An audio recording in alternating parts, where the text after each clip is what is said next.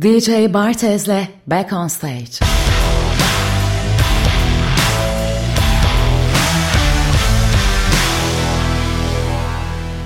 Pano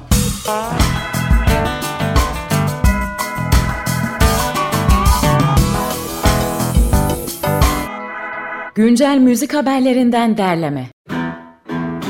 Muddy Waters'ın evi müzeye dönüşecek. Chicago Blues müziğinin yaratıcılarından 6 Grammy ödüllü Muddy Waters'ın evi müzeye dönüştürülecek. Yerel gazete Hyde Park Herald'ın haberine göre çeşitli fonlardan alınan 50 bin dolarla yapılacak müzede bir konser alanı, kayıt stüdyosu ve halka açık bir bahçede olacak. Projenin öncülüğünü yapan Chandra Cooper fikrini şöyle anlatıyor. Hem yaşını almış müzisyenlere destek olmak hem de yeni müzisyenlere kayıt alabilecekleri küçük bir alan açmak istiyoruz.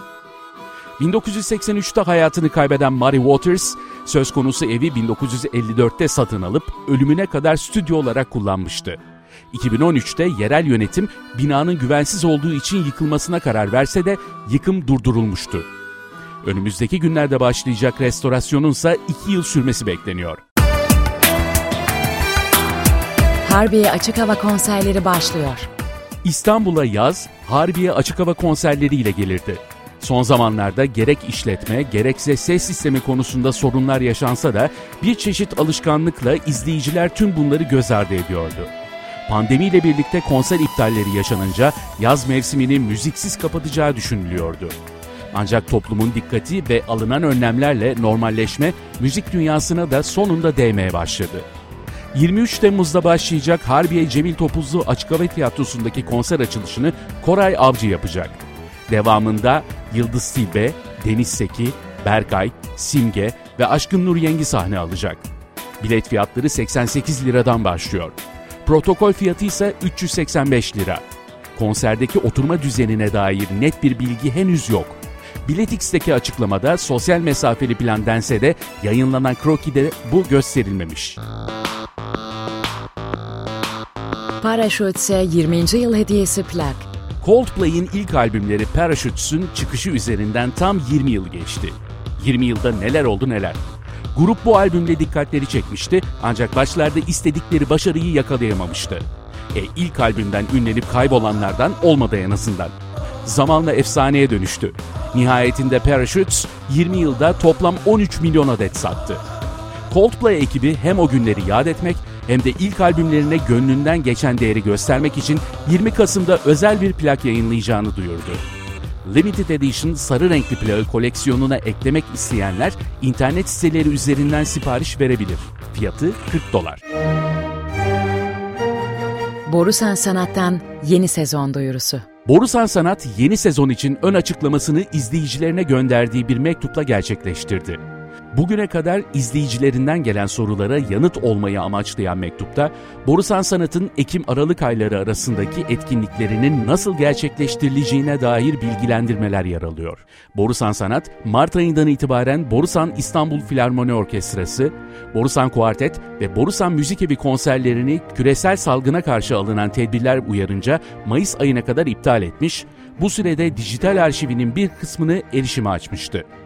Ertelenen konserlerin bir kısmı da seyircisiz gerçekleştirilip internetten yayınlanmıştı. Yeni sezonsa Ekim'de başlayacak. SoundCloud ve Dolby işbirliği. Sadık kitlesiyle yoluna devam eden SoundCloud, Pro üyeliklerinde türlü sorunlar yaşasa da çeşitli yeniliklerle kitlesini büyütmeye çalışıyor. Platform 12 Temmuz'da ses teknolojileri şirketi Dolby ile yaptığı işbirliğini duyurdu.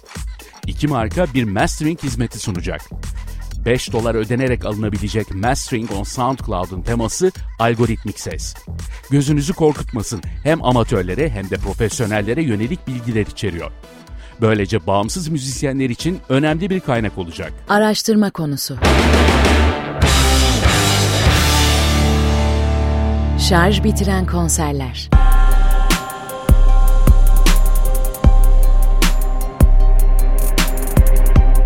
Karantina sürecindeyken İtalya'da sokağa çıkma yasağını aşabilen tek şey müzikti. Bir apartmandan başlıyor, balkondan balkona eşlik eden insanlar sayesinde tüm sokakları sardı. Bir diğer yandan profesyonel ya da amatör birçok müzisyen sosyal medyasından canlı yayında mini dinletiler vermeye devam ediyor. Türkiye'de müzik etkinliklerine ve müzik mekanlarının bir kısmına belirli şartlar altında 1 Temmuz'da izin çıktı. Ancak her şey hızla düzelmeyecek. Açılan mekanların kapasitesi yarıya indirildi. Müzisyenlerin çoğu sahnenin güvenli olup olmadığını sorguluyor. Bu noktada müzik sektörünün irili ufaklı oyuncuları kitlelerini kaybetmemek ve evinde vakit geçirmekte zorlanan yeni bir kitleyi de kazanmak için çabalıyor. Konsere gidemeyenin ayağına bu vesileyle konserler geliyor. Kimi mekan müzisyenlerle anlaşıp işi festival boyutuna taşıdı, kimisi tekil konserler veriyor. Bütçesini düşüren kurumlarsa elindeki arşiv kayıtlarını yeniden kurgulayıp izleyicilere sunuyor. Mekanların yanı sıra müzisyenler de canlı yayın yapıyor. Kimisi müziği unutup işi sohbete çeviriyor, kimisi çalıp söylüyor. Bu akıma katılanlar arasında Kalben, Bartu Küçük Çağlayan, Ezel, Bilal Karaman, Kamufle, Deniz Tekin, Nova Norda, Ceylan Ertem, Can Bonomo gibi isimler var.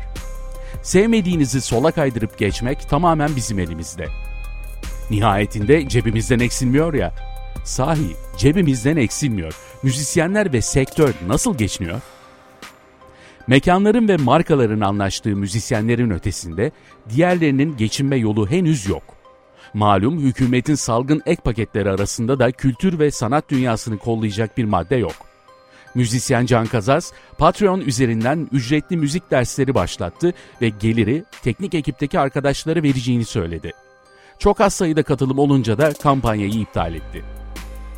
Bu süreçte mekan ve markalar işbirliği yapıyor ama ışıkçısı, sesçisi ya da grubu bundan para kazanamıyor. Müzik dünyasının perde arkasında çalışan isimler olmasa konserler de olmaz. Unutmamak lazım. Bir diğer konuysa evde oturmaya, ayağına ücretsiz konser getirilmesine alışan insanları dışarı çıkarmak ve bilet alması için ikna etmekle uğraşılması gerekebilir. Bu şimdilik gelecekteki müzik sektörünün problemi. Bu durumda para kazanmanın bir yolu var mı? Dünyada birkaç örneği var. Müzisyen Rongalo, Instagram Live üzerinden Nashville'daki ev stüdyosundan yayın yapıyor. Müzik yaparken dinleyicilerinden Venmo veya PayPal'dan bağış istiyor. Şu zamana kadar binlerce kişi katkıda bulunmuş.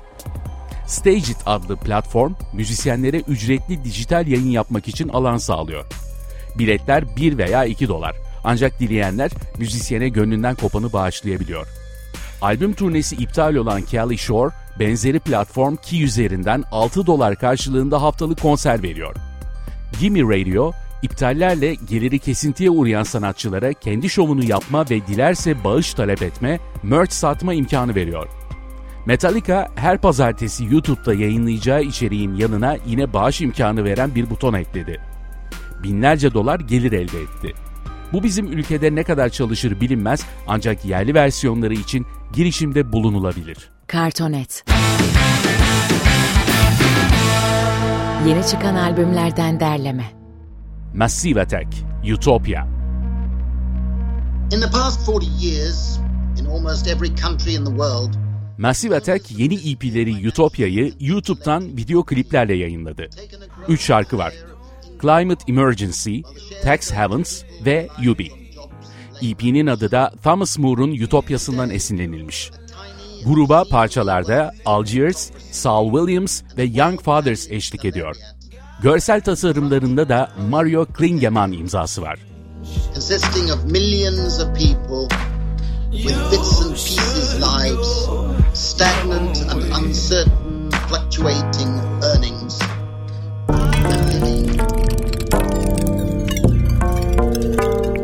Nicholas Jar, Tell Us.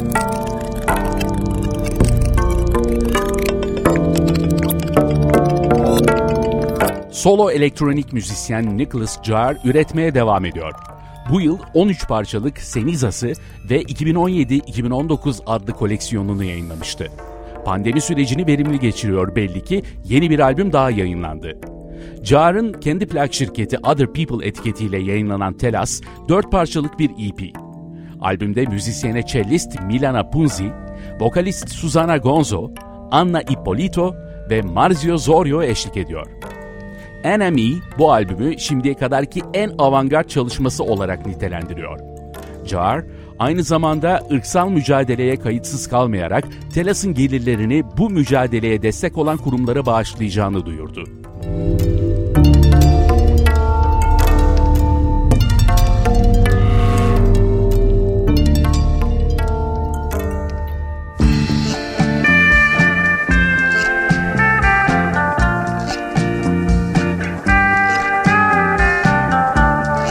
Palmiyeler, Gün Doğdu.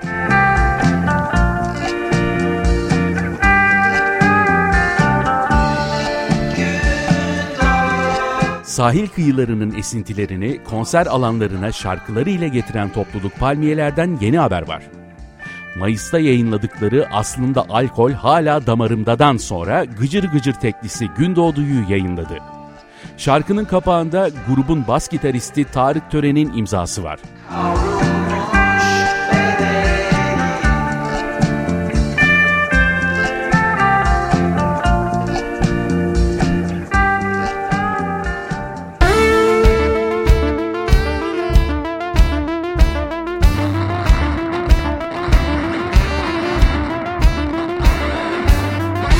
Fark etmez. Contemporary Art Sheet.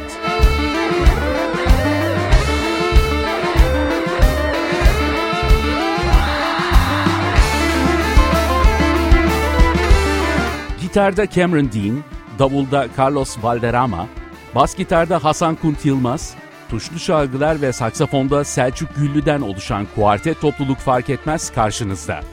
Grup 2017'den bu yana biriktirdiği çalışmaları içeren Contemporary Art Sheet albümünü yayınladı. Albümde funk etkileri içeren enstrümantal, jazz rock türünde 5 enstrümantal parça ve Adar Cohen'le Double Denim düeti de bulunuyor. 2013'ten beri İstanbul'da faaliyet gösteren grubun bünyesinde Avustralya, İspanya ve Türkiye'den elemanlar bulunuyor. Fark etmez, farklı kültürlerin bir araya gelmesi ve çarpışması ile oluşuyor.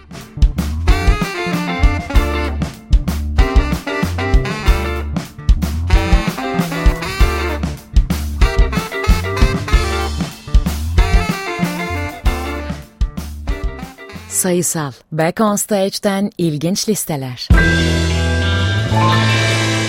Yasaklanan 10 efsane şarkı ve hikayesi. My Generation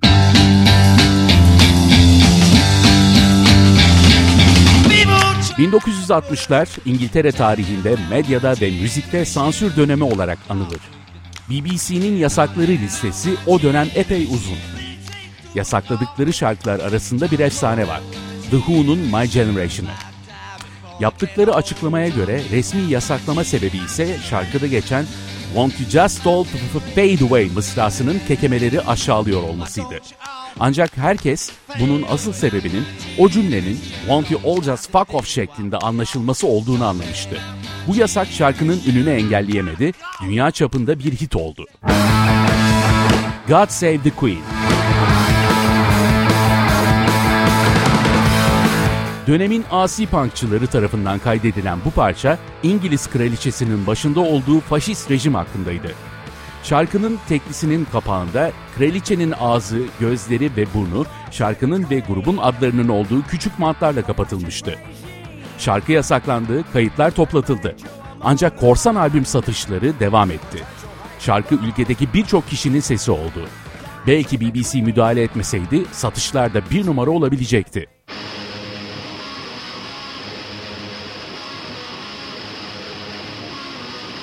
Cop Killer.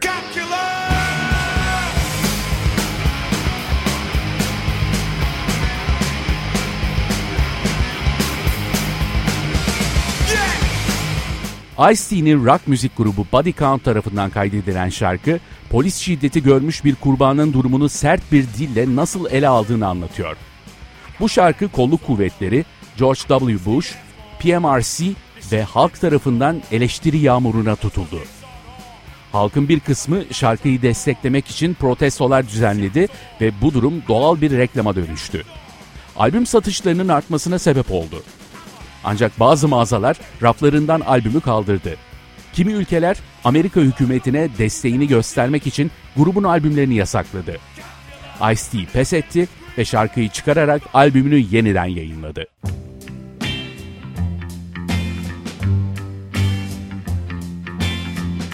Je t'aime moi non plus.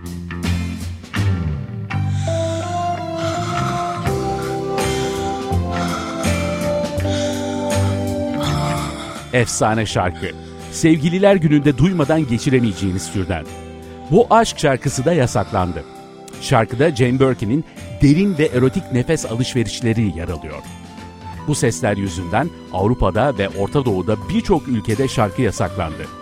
Hatta Fransa'da bile şarkı ancak gece 11'den sonra radyolarda çalınabiliyordu. Grimm kardeşlerin yazdığı dünyaca ünlü bir çocuk klasiği vardır. Bremen mızıkacıları. Sanırım Bremen mızıkacılarını içimizde duymayan, bilmeyen yok. Sahibi tarafından terk edilen bir eşek. Yaşlanmış, kocamış bir köpek. Fareleri bile tutamayan bir kedi. Bir de horoz. Bu dört kafadar bir gün yola çıkarlar. Bir Kuzey Almanya'nın ta Bremen kentine kadar ilerler. Aslında güzel fakat uzun bir öyküdü ben kısa keseceğim. Bu dört kafadar bir akşam karınları aç bir evin önünde dururlar. Üst üste binerler ve camdan bakarlar içeri. İçeride yemekler geliyor. Kimler? Hırsızlar. Hem de çaldıkları malları bölüşüyorlar. Dördü birden bir bağırmaya başlarlar. Düşünsenize bir eşek, bir köpek, bir kedi, bir horoz. Beraber bağırıyorlar. Feci bir ses. Arkadaşım eşek.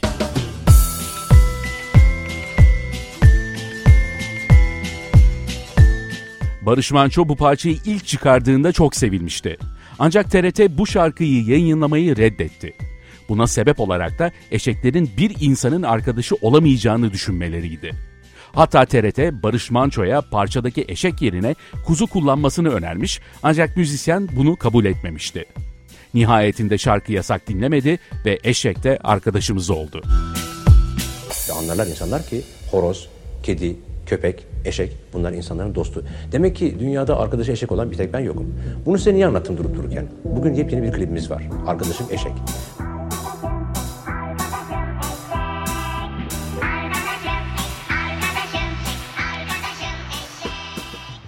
Throwback. Geçmişten bir kare ve hatıra.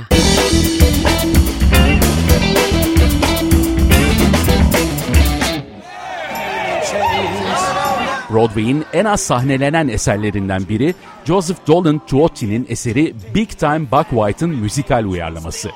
Bu müzikalin tarihte önemli bir yeri var. Başrolünde boksör Muhammed Ali oynadı. Hikayesi ise trajikomik.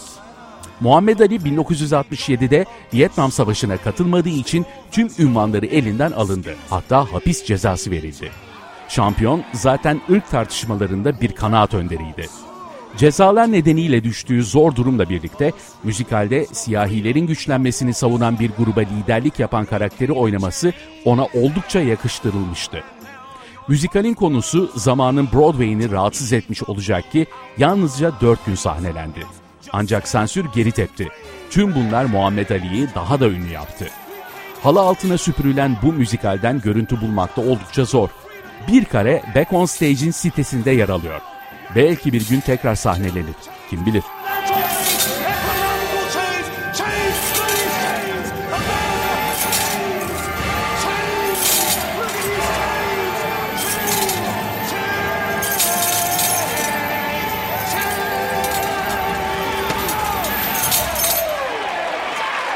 DJ Bartez'le Back on Stage.